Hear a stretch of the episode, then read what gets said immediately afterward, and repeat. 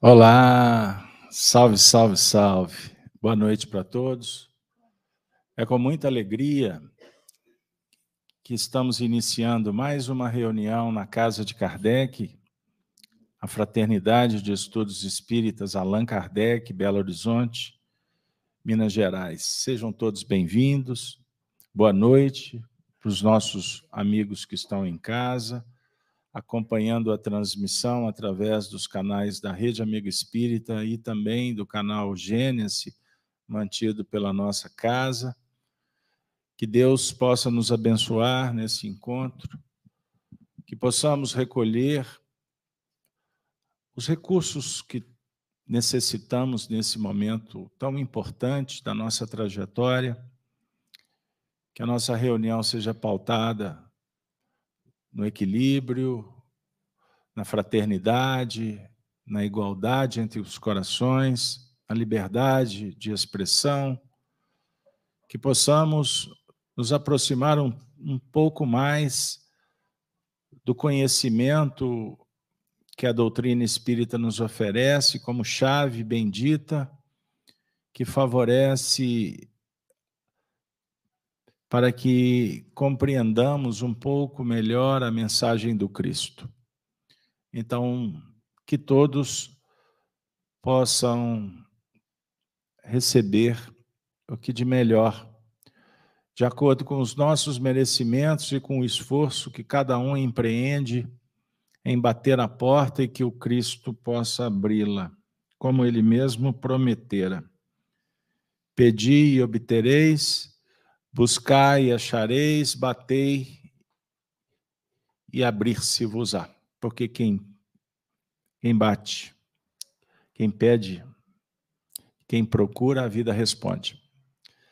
Então nós vamos abraçando a todos os nossos amigos que estão pelo, espalhados por várias regiões do planeta. Temos aqui a nossa amiga Leila, que está lá nos Estados Unidos. Nós temos aqui a Alice, a Anitta, que está lá no Nordeste. É isso, pessoal? Abraçando aqui a Kátia. A Kátia está na Argentina, deve estar bem fria aí, hein, Kátia? E o Valfrido? Está no, no Paraná ou está em Belo Horizonte? É isso aí, Valfrido. Um grande abraço para você. É, a Gláucia está lá nos Nordestes. É isso aí. Estou só listando alguns aqui que a gente consegue... É, identificar. A Helena, a Helena está no Rio Grande do Sul, né, né tia? Santa Maria, Mãe de Deus, rogai por nós, contam por aí. É isso aí. Então, nós vamos é, fazer a, agora a oração pre preparatória para iniciarmos a tarefa do estudo. Eu sugiro... Para quem está chegando agora, eu peço, aliás, que desliguem o celular ou o modo de avião, por favor, para não interferir nos microfones. Então, para fazer a prece inicial, nós vamos pedir a Soni que, que seja intérprete, por, por gentileza.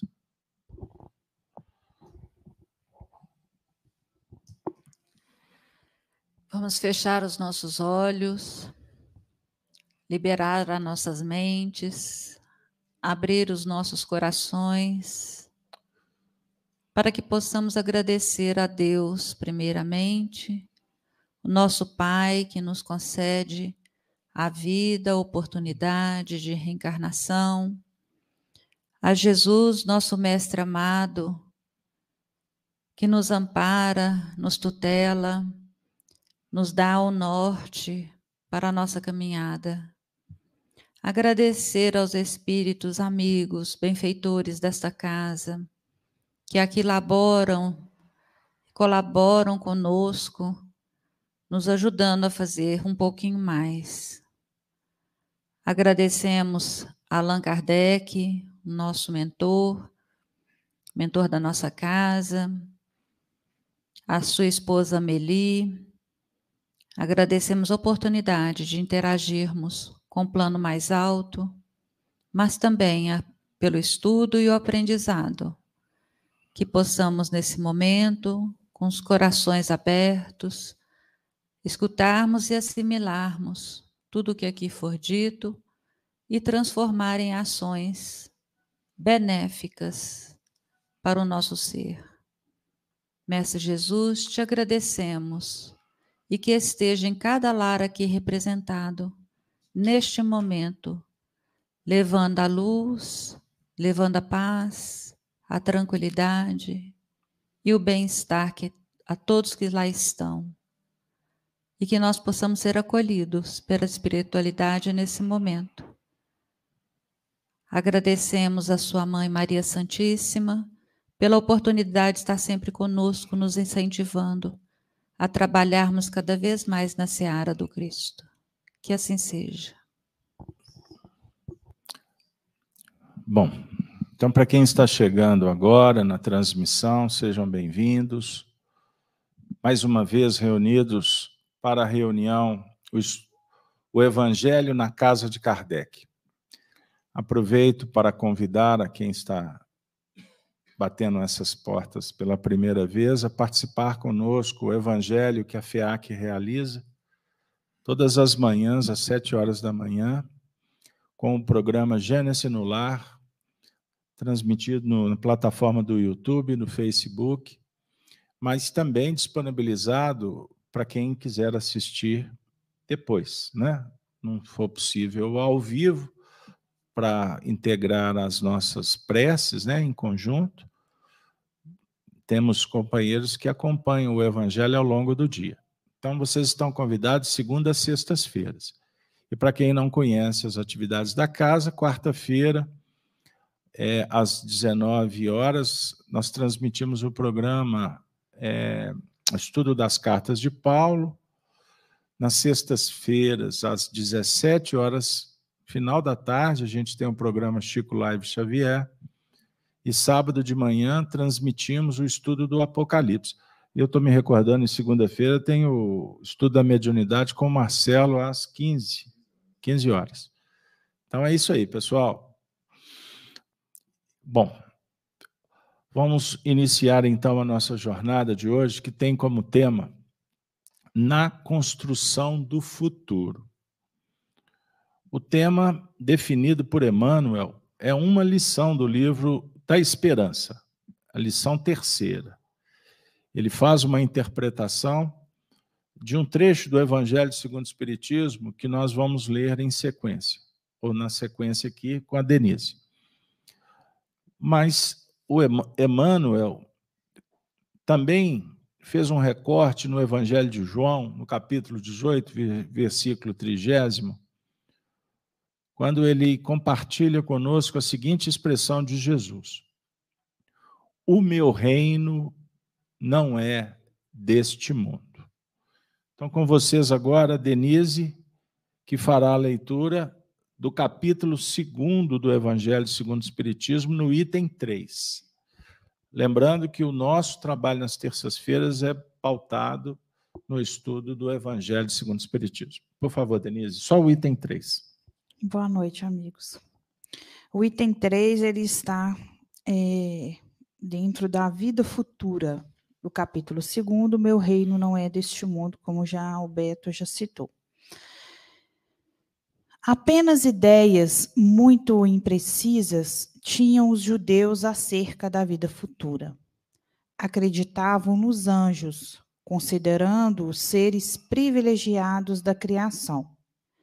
Não sabiam, porém, que os homens podem um dia tornar-se anjos e partilhar da felicidade destes. Segundo eles, a observância das leis de Deus era recompensada com os bens terrenos, com a supremacia da nação a que pertenciam, com vitórias sobre os seus inimigos. As calamidades públicas e as derrotas eram o castigo da desobediência àquelas leis. Moisés não pudera dizer mais do que isso a um povo pastor e ignorante, que precisava ser tocado, antes de tudo, pelas coisas deste mundo. Mais tarde, Jesus lhe revelou que há outro mundo, onde a justiça de Deus segue o seu curso. É que esse mundo que ele promete aos que cumprem os mandamentos de Deus e onde os bons acharão sua recompensa. Aí o seu reino. Lá é que ele se encontra na sua glória e para onde voltaria quando deixasse a terra. Jesus, porém, conformando seu ensino com o estado dos homens de sua época, não julgou conveniente dar-lhes luz completa, percebendo que eles ficariam deslumbrados, visto que não a compreenderiam. Limitou-se a, de certo modo, a apresentar a vida futura apenas como um princípio, como uma lei da natureza, a cuja ação ninguém pode fugir. Todo cristão, pois necessariamente crê na vida futura, mas a ideia que muitos fazem dela é ainda vaga, incompleta e, por isso mesmo, falsa em diversos pontos. Para grande número de pessoas, não há, a tal respeito, mais do que uma crença, balda de certeza absoluta, donde as dúvidas e mesmo a incredulidade. O Espiritismo veio completar nesse ponto, como em vários outros, o ensino do Cristo, fazendo-o fazendo-o quando os homens já se mostram maduros, bastantes para compreender a verdade. Com o Espiritismo, a vida futura deixa de ser um simples artigo de fé, mera hipótese.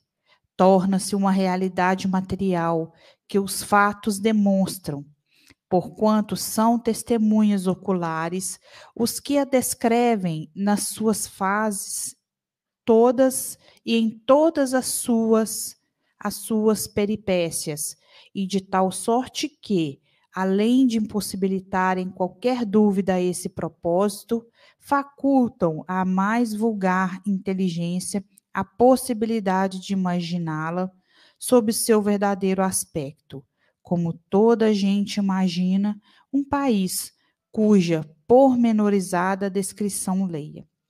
Ora, a descrição da vida futura é tão circunstanciadamente feita, são tão racionais as condições, ditosas ou infortunadas, da existência do que lá se encontram, pois eles próprios pintam que cada um aqui, ao seu mau grado, reconhece e declara a si mesmo que não pode ser de outra forma, porquanto, assim sendo, patente fica a verdadeira justiça de Deus. Bom, gente, nós vamos agora partir para pequenos comentários. Vamos dividir aqui o espaço com os amigos da mesa. E eu gostaria de pedir ao Gino que comentasse para nós é, esse aspecto que foi bem exposto no texto, mas nem sempre a gente consegue acompanhar a leitura, então nós vamos relembrar cada, cada pedaço, cada trecho para fazer com que o, o entendimento seja bem trabalhado aqui entre todos. Então vamos construir em conjunto.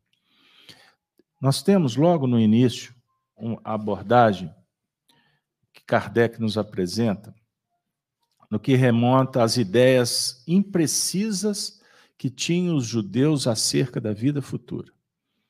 Eles acreditavam nos anjos, considerando-os seres privilegiados da criação. Não sabiam, porém, que os homens podem um dia tornar-se anjos e partilhar da felicidade destes. Comenta esse trecho apenas para nós. Tá. É, o que, para mim, a essência que fica desse trecho é, primeiro, a ideia clara, né, de uma vida futura e Jesus afirmando, né, que o reino dele não é desse mundo, ele sendo nosso modelo e guia, então dá para a gente concluir que é daqui para melhor, né? Estamos num processo de, de evolução, claro. E, à época, é, o texto também fala sobre isso, que junto aos hebreus, a primeir, o, o primeiro esforço foi para fixar esse conceito, que existe uma vida futura. Não era aquilo ali que eles estavam vivendo, né? Aquela comercialização, aquela luta pela sobrevivência. Aquilo ali é um estágio de uma vida futura. É, eu acho que também outro aspecto importante é que o conceito é, é, é que os hebreus tinham, e nós, eu acho que até hoje, em boa parte temos, é que o reino vai chegar até nós. Mas não, nós temos que construir, nós temos que fazer a nossa parte, nós temos que pavimentar uma trilha para ir ao encontro desse, desse reino de Jesus, né? Na, nas pequenas coisas do dia a dia. Eu estou lembrando aqui de um, de um texto é, do Emmanuel, no livro Ceifa de Luz, que se chama Imunização Espiritual.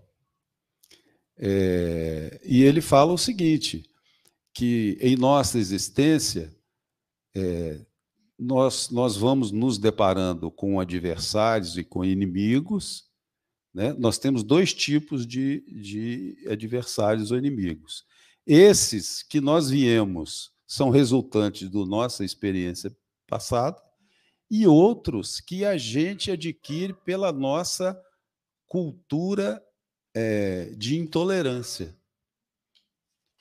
É. E aí a gente vai vendo, por exemplo, em determinadas fases da vida, que as portas estão fechadas, que a gente tem uma, é, é, uma má vontade gratuita das pessoas, e é fruto disso, né? Então, a gente tem que prestar muita atenção nisso para que a gente não vá adquirindo outros, outra espécie de, de adversário, de inimigo, que é resultante desse distrato, desse maltrato. Você está falando da cultura do negativismo, é isso? Isso. É, ele, ele fala da cultura da intolerância. Isso é muito... Então, assim, quando a gente pensa no reino futuro, não é o reino da intolerância, muito antes, pelo contrário. Então, assim, é, é, o que eu vejo é que a, agora o Espiritismo traz, deixa muito claro que todos temos um papel na construção desse reino, né? Não é o que os hebreus achavam que, né, ele, ele viria, como, como diz o anterior, é, é, é, é, só vem a nós e vosso reino nada. Nós temos que fazer a nossa parte. Muito bem. Eu queria chamar a Sony agora, porque a segunda parte desse mesmo parágrafo, O, trecho, o texto diz o seguinte, ele vai tra trabalhar a questão de, é, das, é, de como eram interpretado as leis. Deus recompensando, oferecendo bens terrestres, terrenos, não é? Ou castigando quando se cometia o pecado. Também, na época, era trabalhada a questão das calamidades públicas e as derrotas como castigo da desobediência. Então, continuando, Moisés não pudera dizer mais do que isto a um povo pastor e ignorante, que precisava ser tocado, antes de tudo, pelas coisas deste mundo. Então, a crença era, foi... sendo interpretada como uma relação materializada entre Deus, entre as pessoas, entre o homem e Deus, não é isso? Só depois Jesus revelou que há um outro mundo onde a justiça de Deus segue o seu curso. É esse o mundo que ele promete aos que cumprem os mandamentos de Deus e onde os bons acharão sua recompensa. Aí o seu reino. Lá é que nele encontra sua glória e para onde voltaria quando deixasse a Terra. Esse trecho, para nós, de uma forma resumida, o que, que você entende? O que, que te chama a atenção? É, quando, quando a gente para para estudar é, Moisés, a, a lei mosaica, a gente compreende muito bem a, a ignorância, vamos dizer assim, o não conhecimento da, daquele povo, ainda muito rudimentar de raciocínio, muito materialista, acreditava nas forças da natureza como, como castigo de Deus, como nós infringimos a lei, Deus faz isso, Deus faz aquilo, era um Deus julgador, né? Ele impunha, ele inquisi, era inquisidor mesmo, tanto que as, os dez mandamentos eles são praticamente ordens, né? são, são imperativos. Então, quando Jesus veio, Jesus já é de acordo com o desenvolvimento é, da inteligência mesmo humana. Deus age de uma forma muito tranquila conosco, porque quando Jesus veio, ele já veio trazendo outras novidades, falando do, do, do reino futuro, da, da minha morada na casa do Pai, já trazendo a lei do amor, da caridade, já trazendo amar o inimigo, que foi, na época, muito assim, revelador para todos que, que, né, que ali viviam, porque ninguém acreditava, como que eu vou amar aquele que é meu inimigo? Dar a outra face, que muita gente interpreta, né, que é simplesmente virar o rosto e deixar bater, não, não entendem que é somente é, compreender o outro lado. Mas é, Jesus veio trazer um, uma... amornar, vamos dizer assim, amaciar, acariciar as leis divinas para que o homem possa, através da sua inteligência, desenvolver um pouco mais as suas atitudes é, na parte espiritual, para que ele consiga alcançar essa nova morada, para que ele consiga compreender que existe alguma coisa além do material, que nós estamos sempre, sempre em busca de descobertas, né, das coisas imateriais.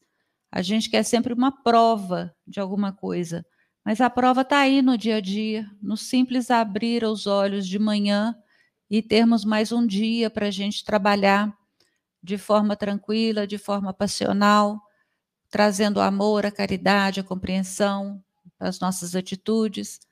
Então, é por aí. Deus trabalhou conosco de forma... É, as criancinhas mesmo, paulatinamente. Primeiro, trouxe uma lei muito impositiva, de acordo com o avanço e desenvolvimento daquele povo, e depois, com o passar do tempo, ele veio amaciando e trazendo essa novidade maravilhosa que a gente tenta compreender e estudar até hoje, que é a lei de, que Jesus trouxe, a lei de amor, de caridade, de fraternidade. E assim a gente compreender que nós podemos fazer para galgar uma, uma outra esfera diferenciada além da vida material. Muito bem. Marcelo, agora eu vou te pedir a colaboração sobre o próximo trecho, quando Kardec disse assim: Jesus, porém, conformando seu ensino com o estado dos homens de sua época, não julgou conveniente dar-lhes luz completa, percebendo que eles ficariam deslumbrados, visto que não a compreenderiam. Limitou-se a, de certo modo, apresentar a vida futura apenas como um princípio, como uma lei da natureza a cuja ação ninguém pode fugir. Agora que eu quero que você comenta, preste atenção, porque é, é um dos pontos fundamentais do encontro de hoje. Todo cristão, todo, não algum, alguns, todo cristão, pois necessariamente crê na vida futura. Mas a ideia que muitos fazem dela é ainda vaga, incompleta e, por isso mesmo, falsa, em diversos pontos.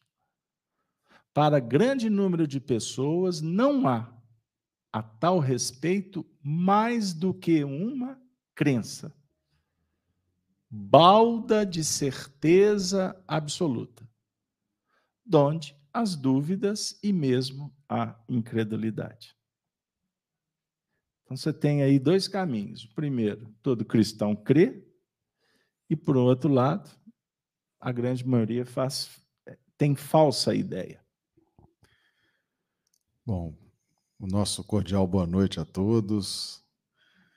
É muito bom a gente estar revivendo, né, esses conceitos, esses ensinamentos do Evangelho. Depois de dois mil anos, a gente amadureceu um pouco, já pode compreender melhor. A doutrina espírita trouxe muitas chaves, né, muitas luzes. E a gente fica feliz de poder estar participando desse banquete que a doutrina espírita nos oferece. A grande, a grande demonstração de uma vida futura está na, na forma como as pessoas evangelizadas se apresentam diferentes para tratar de assuntos delicados, né?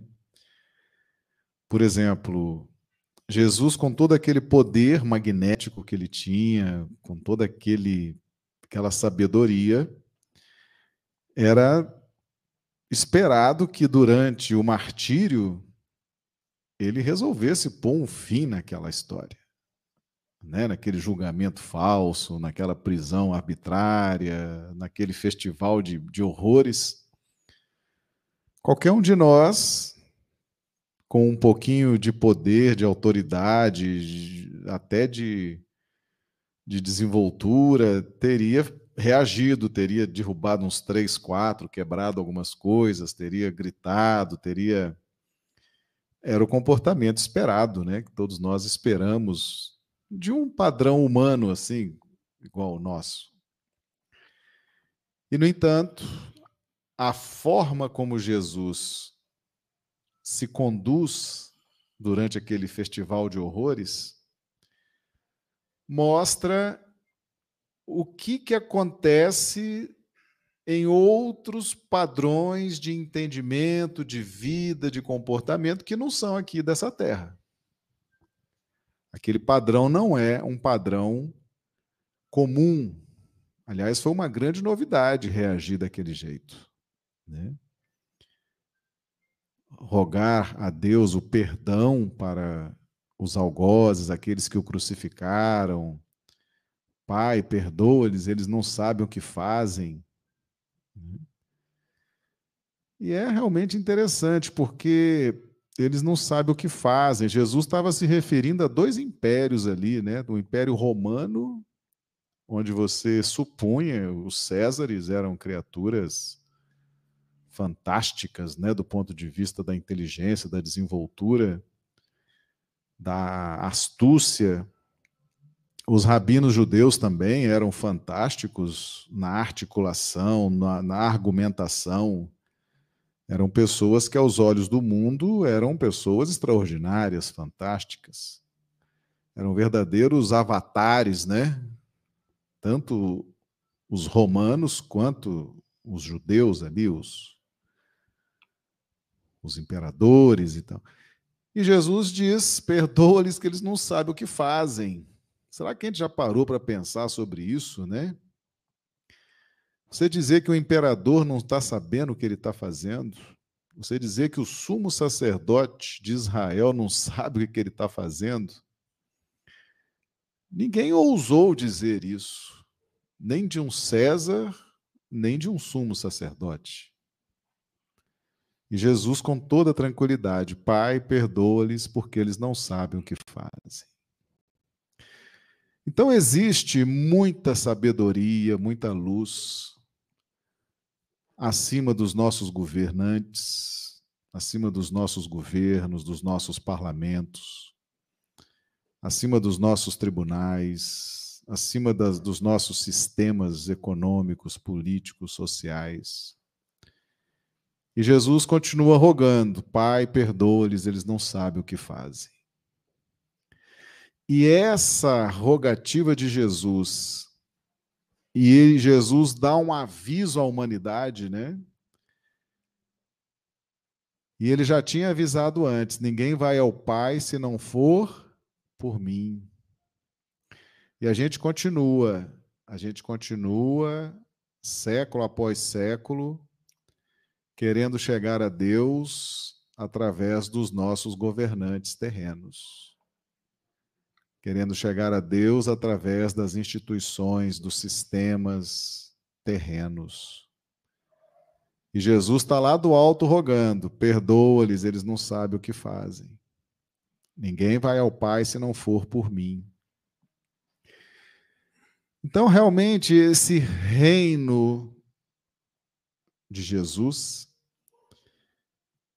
ele declara a existência desse reino, ele pede, ele declara a pequenez dos nossos reinos materiais, e nos disse que aqui permaneceríamos enquanto não voltássemos nossos olhos para ele. E por isso nós estamos aqui até hoje, né? Os que já despertaram já não estão reencarnando mais entre nós, já estão numa condição espiritual mais elevada, mais tranquila, estão com uma vida de relacionamentos, de harmonia mais saudável, mais tranquila. Nós que ainda insistimos nas instituições humanas, nos poderes humanos, nos césares, nos sumos sacerdotes, vamos ficar aqui enquanto a gente achar que isso tudo vai resolver nosso problema. Aí Jesus está lá do alto falando: ninguém vai ao Pai se não for por mim. Quando Judas comete o erro, né, da traição, ele se confiou muito nas instituições humanas, nas recompensas que os sumos sacerdotes prometeram para ele, os privilégios, as regalias. Prometeram até criar um grupo de, dos apóstolos, e Judas seria o, o chefe daquele grupo, enquanto Jesus estivesse preso, estivesse se justificando por lá, na prisão. Como Judas confiou nas instituições humanas. E depois que ele comete o suicídio, né, depois que ele viu aquele comportamento completamente divino de Jesus diante do martírio, quando, quando Judas estava nas furnas umbralinas, passando a maior dor que um ser humano pode ter passado na história da humanidade, adivinha quem foi atrás de Judas para socorrê-lo e para ajudá-lo? Jesus. Não foi César, não foi o sumo sacerdote de Israel, não foram os homens e mulheres poderosas do mundo. Eles não queriam nem saber de Judas, que se dane. Mas Jesus foi atrás de Judas. E durante vários séculos, quem cuidou pessoalmente da recuperação espiritual de Judas foi Jesus. Jesus resgata Judas da tragédia pessoal de Judas. Então fica essa mensagem, né, para nós. Nós estamos vivendo o ano político, o ano de eleições, e daqui a dois anos vamos ter de novo eleições, daqui a dois anos de novo, e a vida é assim, né? A vida é assim. Eu vejo tanta propaganda: o mais importante é votar, o mais importante é eleger, o mais importante... Não, isso não é importante não, gente.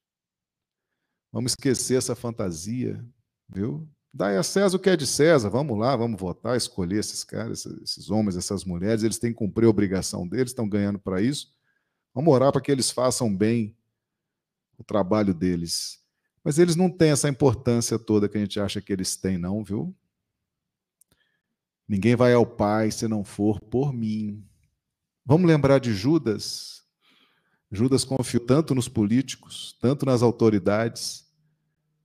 E quem livrou Judas das furnas umbralinas, do remorso, da culpa e da dor durante dezesseis séculos, foi Jesus.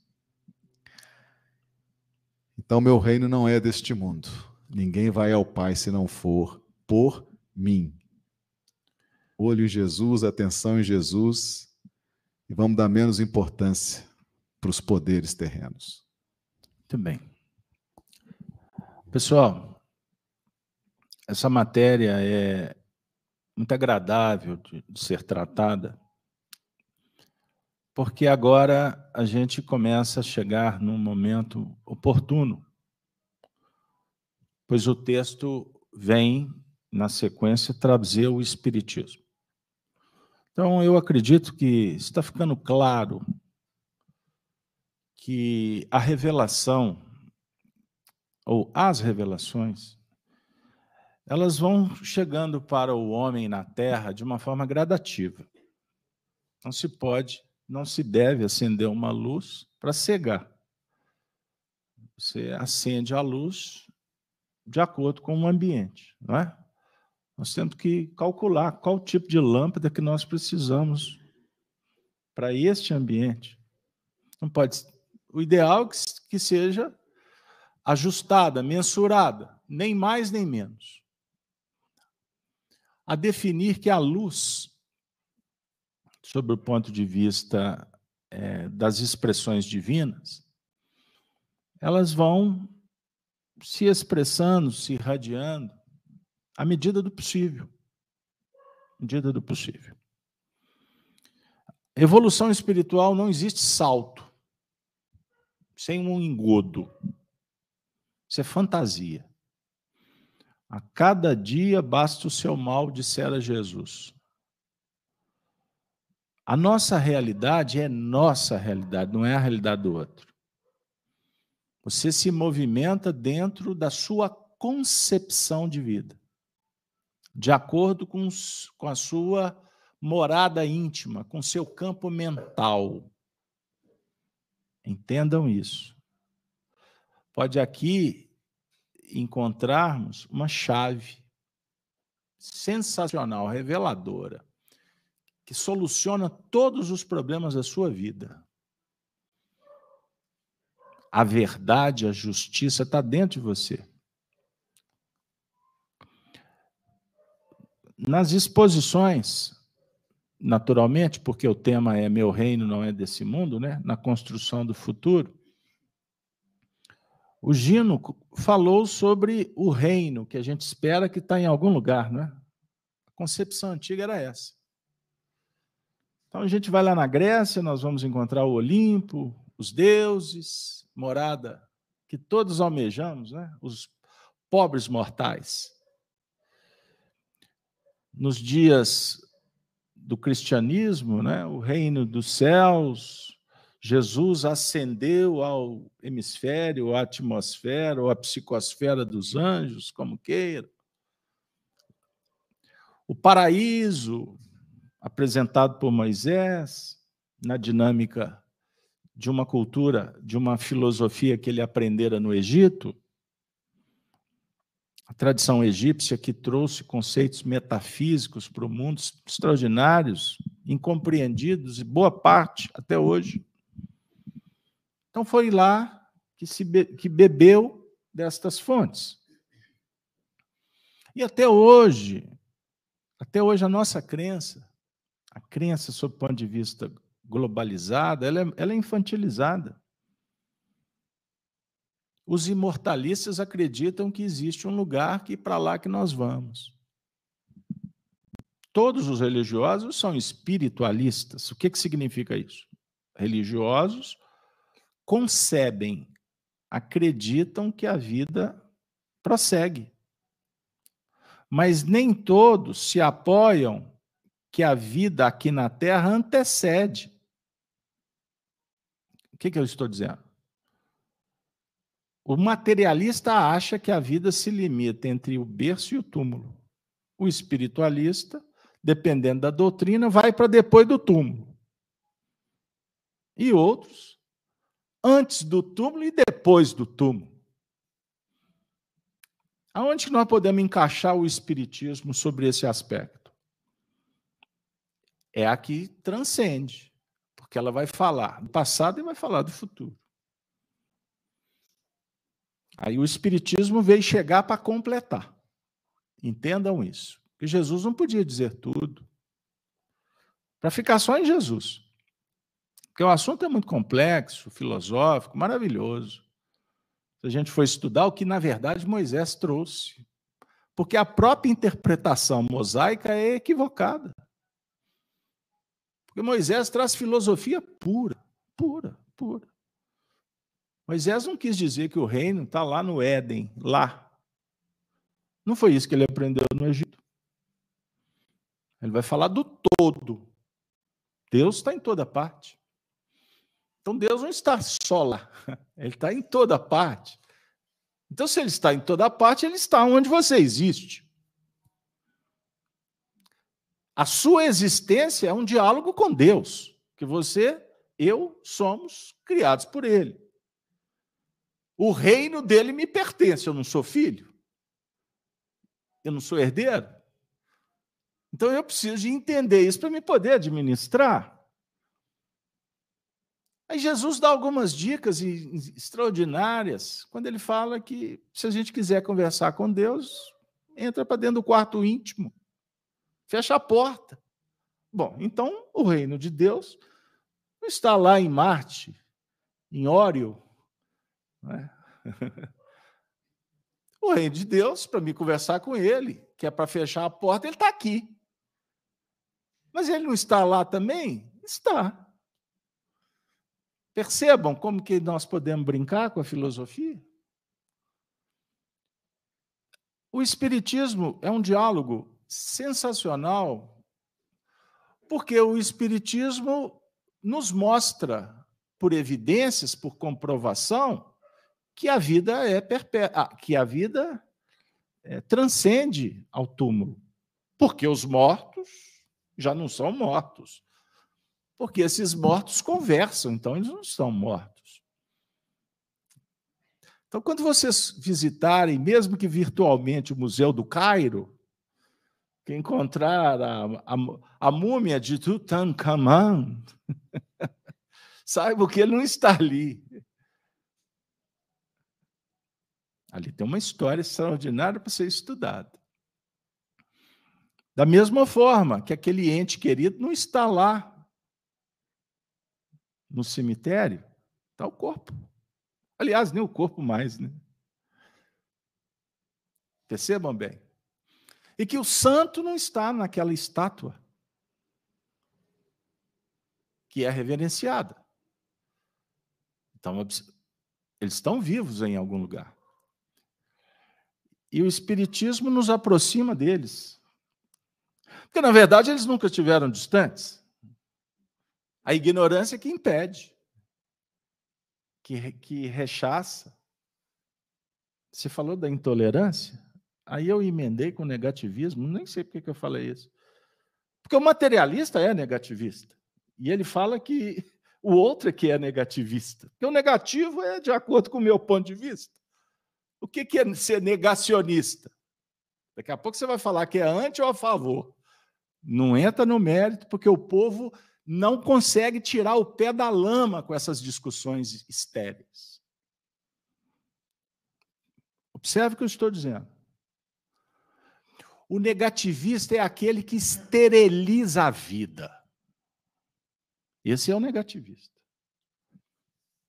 Ele mata a esperança, ele tira a oportunidade, ele não consegue dialogar porque ele mata a relação. Esse é o negativista. Esse é o estéril por excelência. E não consola, ele irrita, ele desagrega, ele separa, porque ele vê numa bolha e não tem perspectiva. Como dialoga? Não tem condição. Está polarizado aqui ou acolá, depende do assunto. Doente, isso é doença. Todo tipo de fanatismo é distúrbio psíquico e que abre as portas para a obsessão. Entenda o que é a obsessão? São aqueles que a gente acha que está morto, estão mortos, mas estão mais vivos do que se pensa. E se eu estou falando em obsessão, significa que do lado de lá tem espírito doente, como tem aqui. Como tem os ditos santos, que na verdade não são santos, são espíritos que estão evoluindo, que estão num grau diferente, porque estão pensando diferente e estão agindo diferente. Mas eles não são melhor do que você. E você não tem que se ajoelhar, respeitar, ter, não, ter medo. Respeitar, sim. Respeito é virtude. Balda nesse mundo materialista, que as pessoas não respeitam nem a expressão do outro. E com argumentos convincentes, virtuosos. Mas, na verdade, preconceito. Quando você impede que alguém fale que você está errado, quem tem a verdade? É um pseudo-sábio. E é arrogante, presunçoso. E não dá para conviver, não é assim? Porque não tem diálogo. Como tu vai conviver sem diálogo? Qual a relação que tem sustentação? Quando alguém, apenas um fala e os outros obedecem. O Espiritismo chega para nós convidando-nos para maturação, madureza, despertar consciencial. Num diálogo filosófico, psicológico, de profundidade. Não existe nada nesse mundo, filosofia nenhuma que tenha o alcance. Porque o Espiritismo é a alma das filosofias, como é a alma das religiões. Então, o Espiritismo não veio disputar com religião ou com filosofia, porque ele é o próprio Espírito. O que falta, você encontra e completa. Entendam isso.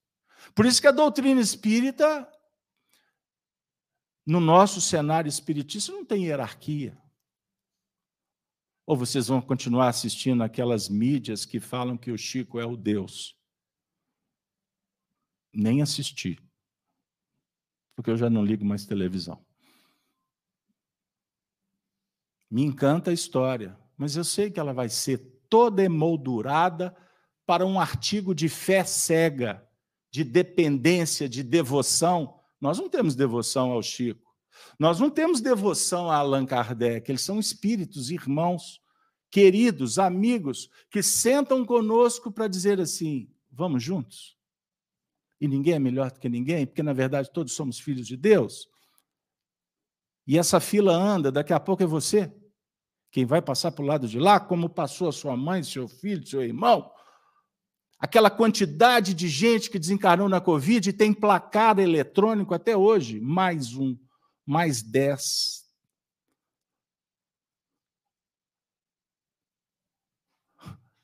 Por que que não colocam mais curados? Mais sobreviventes. Porque eles não querem que vocês pensem diferente. Eles querem que você se sinta dependente de alguma coisa, para um sistema que domina, que te encarcera, que faz com que a gente se emburreça, porque só vê um tipo de informação. Vocês já observaram os telejornais, quando mostram aquela, aquela turma lá sentada num lugar alto, com aquele monte de computador lá embaixo, com aquele visual globalizado, com um poder que assombra, e a gente fica assim, meu Deus, eu preciso de assistir o telejornal para saber o que está acontecendo no mundo. E eles selecionam o que é melhor, sobre qual ponto de vista? E a massa de manobra vai, e a gente vai indo. Vai e volta, e a vida vai passando, e cada vez mais sem sentido, com vazio, com depressão, com desespero, porque nós não temos tempo mais para viver o Evangelho, como o Marcelo também disse. O Espiritismo, gente, não é uma doutrina, não é uma filosofia estanque. O espírita não pratica espiritismo no centro espírita. Ele é espírita toda hora. Porque ele dialoga com os espíritos toda hora. Ele com encarnados e desencarnados todos os momentos. Então, significa que você não convive só com o encarnado. Vocês acham que a Assembleia aqui somos só, só a gente? Essa turminha que tem pele, que tem sangue, que tem cor, que tem calor. Não, aqui nós temos espíritos presentes. Isso é o tempo todo. E aonde que está o reino de Deus? Se Jesus dissera que ele está dentro. O Espiritismo vem nos mostrar que a religião é um sentimento, sentimento sagrado. Se é sentimento, qual que é a função do sentimento? Não é engrinaldar a ideia? Não é projetar a motivação? Um bom sentimento não traz saúde, bem-estar, imunologia, cuidado, virtude. Espiritismo é um diálogo cristão. É Jesus no nosso dia a dia, não o religioso Jesus, aquele que precisa de séquito para segui-lo. Siga Jesus porque o sangue dele tem poder. Bom, o sangue dele já virou pó. Não, a mensagem dele é poderosa. Sabe por quê? Porque é amor. Se Jesus sumir do cenário e a mãe amar o filho, é o mesmo que está sintonizada com ele.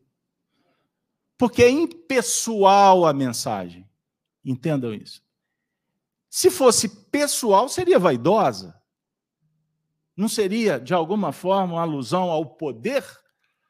Aí a gente faz prece. Continuamos a fazer prece, negociando. Jesus, eu vou ficar bonzinho, só me dá o prêmio da Mega Sena? Há um emprego, casamento, estou sozinho. Jesus, o meu filho! Gente, a vida futura é uma condição básica, fundamental, para que a gente comece a desenvolver algumas virtudes: comprometimento, responsabilidade, com a própria evolução. Se pós-túmulo, se não existir vida pós-túmulo, eu vou parafrasear Paulo de Tarso na sua primeira epístola aos Coríntios, no capítulo quinze, quando ele afirma, falando sobre a ressurreição, ou seja, o retorno dos espíritos que morreram, faleceram, foram para o mundo espiritual, desencarnaram, seja o que, que é a denominação que... Se os mortos não ressuscitam, afirma Paulo, o Cristo não ressuscitou. Aí o Paulo, filósofo, brinca com as palavras. Se o Cristo não ressuscitou, os mortos também não ressuscitaram e nem ressuscitam. Bom, se não existe a ressurreição dos mortos, ou seja, se não existe imortalidade, ele fala assim, é vã a nossa fé. Entre outras palavras, foi bobagem você ter vindo ao centro espírita, você perdeu o seu tempo. Aí ele diz assim, comamos, gozamos, vamos, vamos brincar de viver um balão mágico, vamos sair por aí achando que a vida é só tertúlia, só brincadeira, só turismo. Porque o assunto aqui é sério. Aqui o nosso interesse é com o futuro. O futuro. Hoje eu acompanhei durante quinze minutos, foi o que eu dei conta, a exposição de um filósofo, desses muito midiáticos. E ele se declara um negativista. Ele é um pessimista com relação ao futuro da humanidade. Porque na sua expressão, que eu respeito, ao ponto de vista dele, ele é livre para falar, mas arrogante nas afirmativas, porque também não deixa de dizer que ele, é, que ele possui a verdade, que o resto é ignorante. Isso é o pedantismo intelectual, né? E que não tem solução, porque, na verdade, o mundo até que progrediu. Nós saímos da biga e hoje temos um supersônico. E, na verdade, a gente só está chegando mais rápido no precipício. Porque muda-se os painéis, as ribaltas, mas os personagens somos os mesmos, né? Se fosse assim, não teria sentido a vida.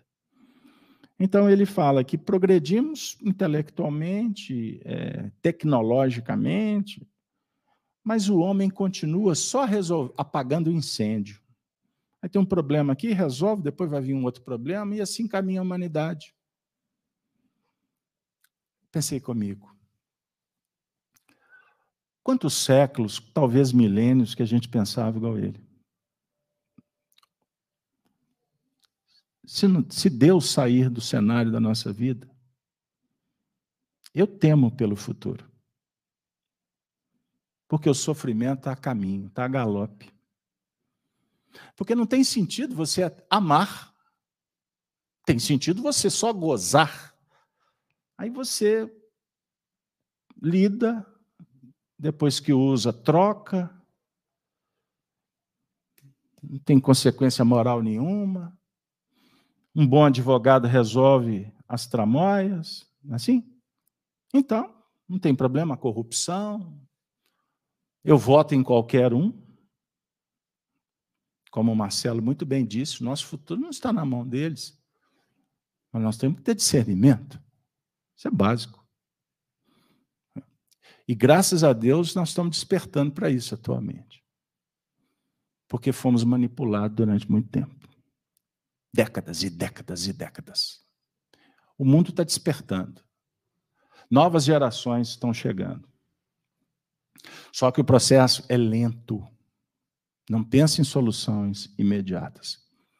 Mas eu não posso parar a minha evolução para observar apenas o que está lá fora. Porque o objetivo principal da nossa evolução é desenvolver faculdades. Então, nós vamos lidar com as leis naturais, leis divinas. Sempre didático e oportuno lembrar. Nós lidamos com a lei da natureza, é lei divina. Magnetismo, eletricidade, nuclear forte, nuclear fraca, clima, tudo isso. As estações são as leis do mundo. A gravidade, assim? Atração, repulsão e etcétera. São leis físicas, biológicas, químicas. Mas nós lidamos também com uma outra lei divina, que é a lei fisiológica. Nós temos um corpo. E esse corpo, se não estiver funcionando bem, nem pensar direito a gente pensa. Não é assim? Tem analisado, tem estudado, mas tem cuidado, tem prevenido ou só está apagando incêndio também? Só remediando. Então, nós lidamos com a lei fisiológica. Qual o papel do espiritismo? Do cristianismo? Estudar as leis morais. Porque são leis divinas. São leis naturais. Aonde elas estão escritas? Na consciência. E aonde está essa consciência? Ou quem sabe, aonde nós estamos por não estar identificando essa consciência? Nós existimos, estamos sobrevivendo ou estamos vivendo? É diferente, viver diferente de existir. O animal existe. O homem, quando começa a pensar, foi Voltaire quem disse, eu penso, logo existo, materialismo. Você é o único animal no universo dessa Terra que já pensa racionalmente, que sabe que vai morrer, que nasceu, que tem família, que tem compromissos sociais. E agora nós estamos sendo informados claramente que nós temos um compromisso espiritual. Se você quiser ter um futuro melhor, pródigo, está na hora de começar a construir. Ele não vai vir. Ele não tem varinha, não tem mágica. Os espíritos não vão fazer por você o que você tem que fazer. É como se Jesus falasse assim, você vai fazer uma caminhada... Bike, Cooper, na Lagoa da Pampulha, ele é amigo, ele fala assim, eu vou contigo, não vos deixarei órfãos, mas eu não vou fazer, eu não vou dar a volta na lagoa por você, você que tem que andar, você que tem que ter o mérito, Você tem que lutar. E eu não tenho dúvida de que é a batalha mais pródiga, mais eficaz, é a batalha contra as nossas imperfeições. Imperfeição é limite, imperfeição é ignorância. Orgulho, vaidade, egoísmo, fomos nós que esculpimos, foram máscaras egóicas que colocamos por hábitos repetidos por muito tempo, por muitas reencarnações. Estamos agora vivendo um momento em que a vida está dizendo: vamos deixar estes sentimentos ruins pelo caminho? Vamos ser mais humanos. E isso dói. Sabe por que que dói? Porque é como... Você já arrancou pele? Oh, Soni, você vive isso aos finais de semana, não é? Quando aquela moça vai fazer a unha sua, ela não tem aquele negócio da cutícula, não tem aquele... É, pois é. Aí diz que, dizem que tiram filés, tiram bifes, né, para fazer aquela unha bonitinha. Imagine a gente deixar orgulho e vaidade pelo caminho. É fácil? É doído, porque incomoda e dá trabalho. Não é fácil. Por isso, estamos aqui. O Espiritismo veio completar nesse ponto, como em vários outros, o ensino do Cristo. Então, a dica, para simplificar: procuremos viver como Jesus propõe. Não é difícil. Basta você querer. Seja simples. Tenha bondade no coração. Você vai entender que o homem mais rico do mundo é aquele que menos precisa. Materialista, a gente acha que precisa de tudo. E é tudo isso que nos escraviza. Entendam como nós mesmos sabotamos o nosso projeto. Nós mesmos criamos as dificuldades. Somos nós que nos iludimos com o próximo. Sim. Porque você idealiza o próximo. Mas o próximo não é isso que você idealiza. O próximo é uma realidade que nem ele mesmo descobriu, porque todos estamos aqui para se conhecer. E se conhecendo é que nós vamos dominar, que nós vamos administrar, que nós vamos transformar. Uma vida só não basta. É isso que o Paulo de Tarso falou. Uma vida só não é suficiente, porque ontem mesmo eu estava fazendo... Nossa, eu ia falar uma aberração. Soltando papagaio. Ontem mesmo, Gino, você entrou para o Exército, lembra? Para a Aeronáutica, não foi? Alistou. Ontem. Ontem. Vovô. Não é porque a turma precipitou, não. É porque as décadas passaram e hoje é vovô. Mas foi ontem. Ontem tu fez quinze anos. Assisti, ficou de maior, tirou carteira. Marcelo, lembra? Lembra? Lembra das bodas? Lembra? Não, essas coisas para pular. Porque senão daqui a pouco a gente vai ficar assim: não, aquela época era tão melhor.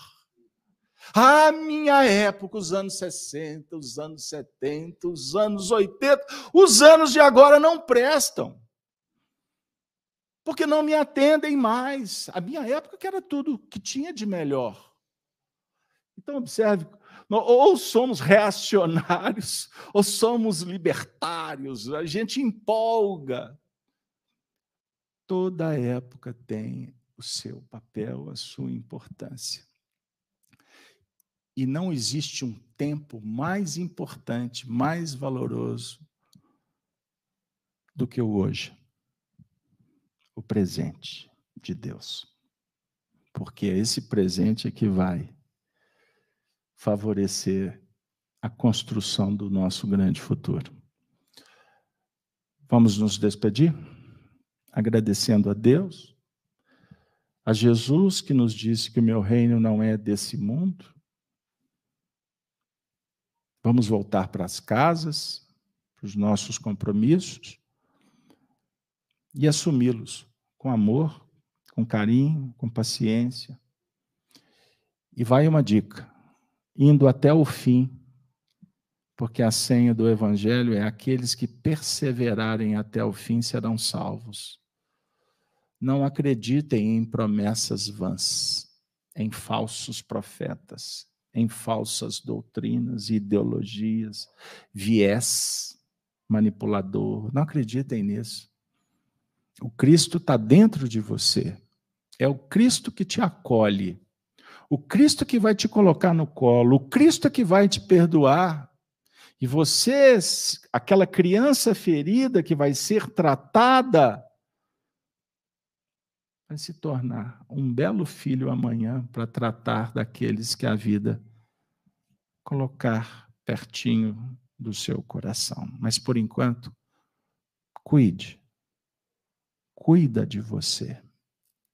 Chegou a hora. Denise, palavras do chat para a gente ir embora. Os nossos amigos estão agradecendo pelo belíssimo estudo. Eu gostaria de trazer uma, uma fala aqui da Lívia, que na verdade ela está citando Ariano Suassuna. É, fanatismo e inteligência nunca moram na mesma casa. Que fica para a gente a questão... Repete, por favor, que eu não ouvi.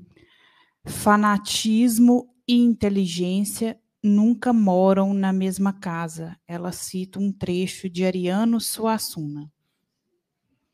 Anote. Anote aí. Então, que nós possamos é, ter uma fé raciocinada e sermos inteligentes no conduzir, né, da nossa... Você cita muito nave, né? Da nossa, da nossa vida, do nosso momento, para que nós possamos é, desfazer esses emaranhados que há séculos nós viemos é, tecendo, né? E esse momento é um momento extraordinário. Hoje somos, estamos cristãos, somos espíritas, que possamos aproveitar a oportunidade que o Espiritismo vem clarear, né, o nosso caminho, e nos auxilia na compreensão do nosso momento. Pode fazer a prece. Então vamos agradecer a Deus por esse momento, por estarmos juntos aqui hoje, podendo estudar o Evangelho, podendo sentir ainda mais a presença do Cristo em nós, pelas oportunidades que ao longo de toda a nossa jornada nós estamos tendo, para crescermos, para evoluirmos, para melhorarmos, seja espiritualmente, seja moralmente. Obrigada, Jesus, por tudo. Continue nos inspirando e que nós possamos estar com os nossos corações abertos e a nossa mente em equilíbrio para estarmos contigo. Que esta casa possa ser uma imensa luz a espargir por toda parte o amor, a bondade, o acolhimento e a paz, que possamos chegar em nossos lares com segurança e sairmos daqui hoje melhor do que adentramos, que assim seja.